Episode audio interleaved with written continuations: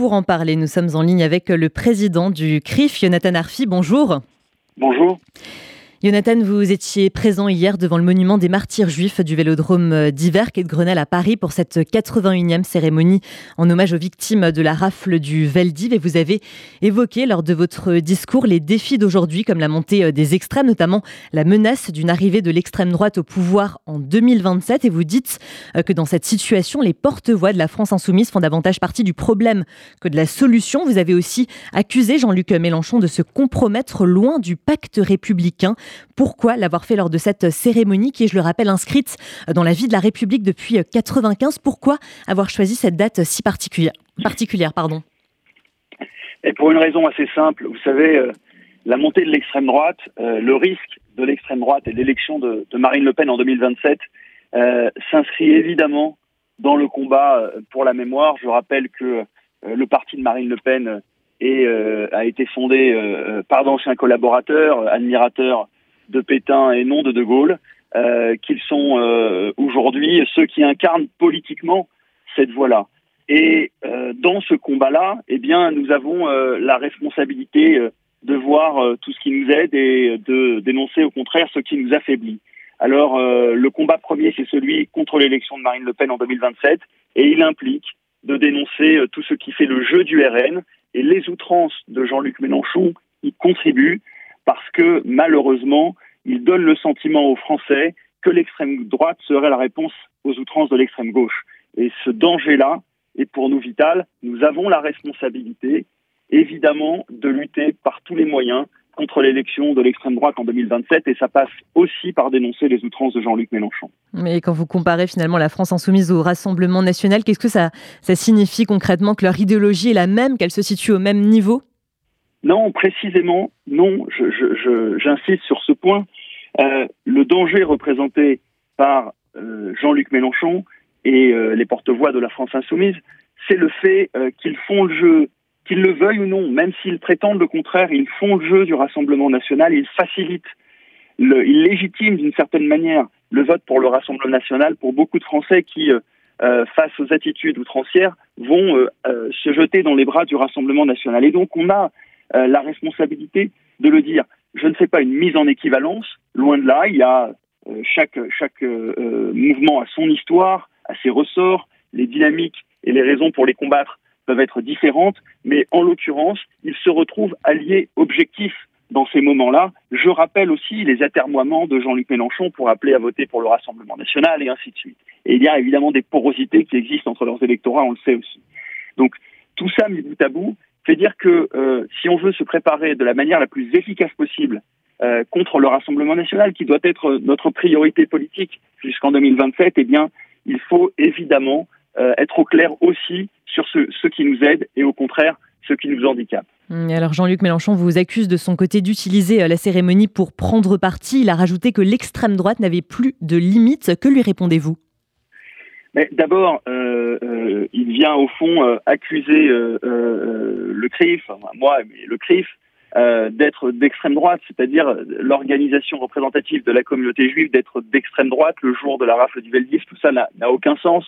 Évidemment, c'est grotesque. Je pense que c'est à mettre sur le coup de, de, de l'énervement de son côté. il a, il a au fond, ces mots ont sans doute été, comme ça, ça lui arrive fréquemment plus loin que une pure logique politique. Euh, mais euh, sur le sur le fond, euh, j'insiste sur ce point, nous ne faisons pas de la politique politicienne. Nous sommes au contraire en train de, de, veiller à ce que l'extrême droite ne profite pas d'un terreau qui lui serait favorable. Voilà moi ce qui m'anime.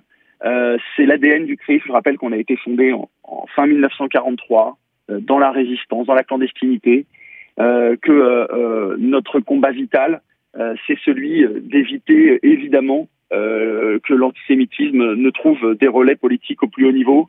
et donc, nous sommes engagés dans un combat qui va nous amener jusqu'en 2027 à devoir être, être clair et on a besoin de cette clarification politique. Hmm. Et alors, outre cette euh, polémique, et pour revenir à la cérémonie, en quoi est-ce important que soit réaffirmé ce qui a été la responsabilité euh, de la France, notamment dans la déportation des Juifs pendant la Shoah?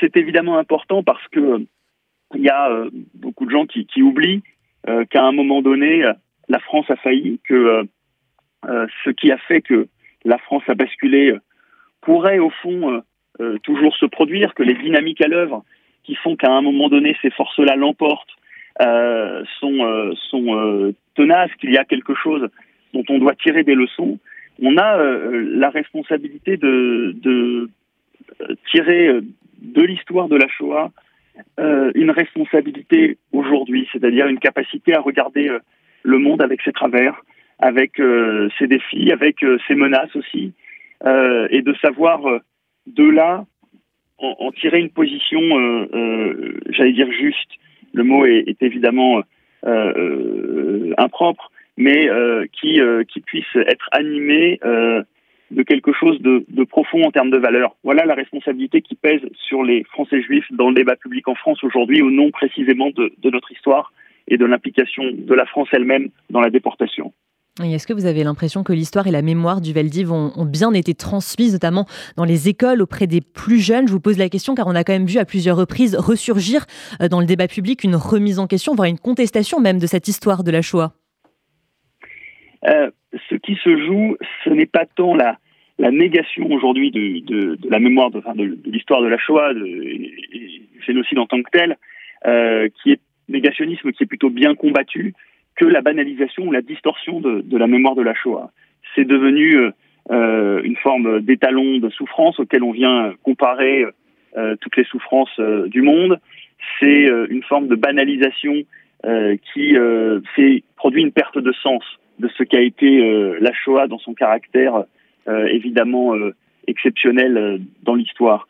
Il y a quelque chose qui, au fond, aseptise la Shoah en, en la rendant euh, euh, tout à fait, euh, enfin un point de comparaison comme un autre. En, voilà. Alors évidemment, il y a des outrances. Hein. je rappelais hier dans mon discours les, les mots de Simone Veil qui s'offusquait dès 2004 de la comparaison, par exemple, entre les camps d'extermination et les camps de réfugiés palestiniens que certains avaient pu faire à l'époque. Ouais. Donc il y a évidemment beaucoup d'excès et notre responsabilité, c'est de garder les choses à leur juste mesure. Et vous avez dit hier que nous avons la responsabilité de conserver l'esprit de résistance de nos aînés, euh, justement avec la disparition année après année euh, des témoins de la Shoah qui sont donc aujourd'hui de, de moins en moins nombreux euh, à témoigner. Quelle est la mission de la jeune génération et du CRIF aussi pour perpétuer cette parole et cette mémoire? Oui, on est 80 ans après la création du Conseil national de la résistance, donc c'était une année particulière. Mais j'ai tenu à rappeler que pour les Juifs, au fond, la question de la résistance, elle était intrinsèque euh, à leur identité juive euh, sous l'occupation. Être juif sous l'occupation, c'était d'une certaine manière déjà faire acte de, résistance.